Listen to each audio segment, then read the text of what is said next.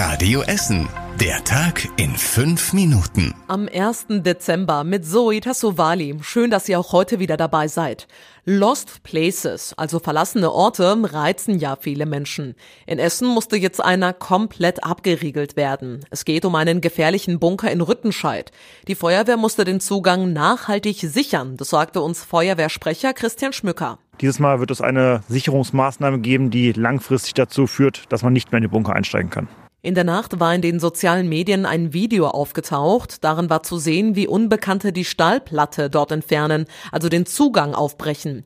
Die Feuerwehr hat den Bunker heute dann gründlich abgesucht. Der Einsatz dauerte über zwei Stunden. Gefunden wurde aber niemand. Bereits gestern gab es dort einen Einsatz. Ein Fotograf, der solche verlassenen Orte fotografiert, hatte eine hohe Kohlenmonoxidkonzentration gemessen.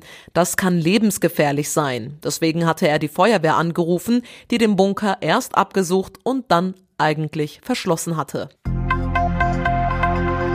Das Deutschlandticket für nur 39 statt 49 Euro, das geht bei uns in Essen ab heute mit dem Deutschlandticket sozial. Kaufen können es aber nur Menschen, die zum Beispiel Arbeitslosengeld 2 oder Sozialhilfe bekommen.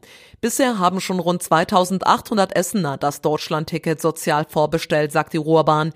Die Nachfrage ist also groß und noch knapp die Hälfte von denen, die schon ein normales Sozialticket haben, wollen noch auf ein Deutschlandticket sozial umstellen. Insgesamt haben in den letzten Monaten praktisch alle ihr altes Ticket bei der Ruhrbahn gegen ein Deutschlandticket eingetauscht. Nur noch fünf Prozent fahren mit einem alten Abo-Ticket. Die Stadt Essen ändert ihren Kurs bei Neueinstellungen. Bestimmte Arbeitsverträge soll es künftig nicht mehr geben. Personaldezernentin Annabel Brandes möchte damit etwas gegen den Fachkräftemangel bei der Stadt unternehmen. Ja, wir haben uns dazu entschieden, dass wir als Grundhaltung herausgeben, dass wir möglichst viele unbefristete Beschäftigungsverhältnisse aussprechen. Das heißt, unsere befristeten Arbeitsverträge deutlich reduzieren. Es wird immer befristete Beschäftigungsverhältnisse geben, also ganz auf Null bekommen wir das nicht. Mit fast 10.000 Beschäftigten ist die Stadtverwaltung einer der größten Arbeitgeber in Essen. Wenn die sogenannte Babyboomer-Generation in Rente geht, werden bei der Stadt viele Mitarbeiter fehlen, befürchtet Brandes. Am Essener Hauptbahnhof und auf dem Willy-Brandt-Platz wird es für Fußgänger immer wieder sehr eng. Es gibt dort aktuell viele Baustellen. Zumindest ein Hindernis kommt nächste Woche weg. Die Stadtwerke mussten auf dem Fußgängerüberweg am Hauptbahnhof eine neue Wasserleitung montieren. Die Arbeiten unter der Erde dort sind fertig. Nächste Woche wird der Asphalt gemacht. Das ist aber noch lange nicht das Ende der vielen Baustellen.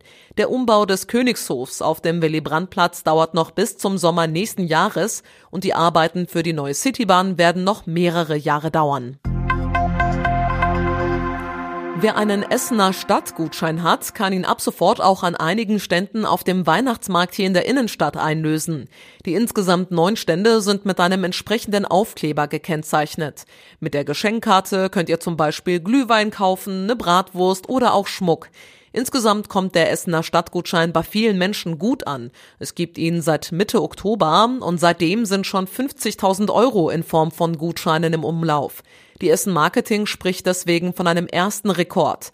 Wo der Gutschein überall eingelöst werden kann, lest ihr auf radioessen.de. Ein Aufstieg in die zweite Liga ist für die Chefetage von Rot-Weiß Essen noch Zukunftsmusik. Auch wenn es momentan sportlich gut läuft, wäre ein schneller Aufstieg eher ein Wunschtraum, sagt RWE-Boss Markus Ulich. Und natürlich wollen wir irgendwann als Rot-Weiß Essen auch in der zweiten Liga spielen, äh, aber wir machen es so weiter wie in den letzten Jahren, Schritt für Schritt, eins nach dem anderen. Fans dürfen träumen, das Umfeld darf träumen und äh, wir werden alles dafür tun, dass wir sportlich eine gute Saison spielen werden. Da haben wir auch noch einiges für zu tun. Wohin das dann am Ende führt, das werden wir sehen. Und nochmal, gegen Erfolg wehrt sich bei Rot-Weiß Essen keiner.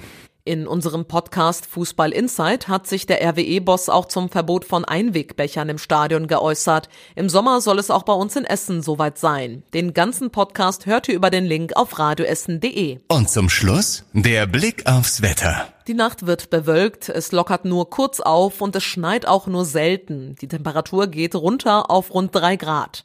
Die nächsten Nachrichten aus Essen hört ihr dann morgen früh wieder, dann aber ab halb acht hier bei Radio Essen. Ich wünsche euch allen ein schönes Wochenende. Das war der Tag in fünf Minuten. Diesen und alle weiteren Radio Essen Podcasts findet ihr auf radioessen.de und überall da, wo es Podcasts gibt.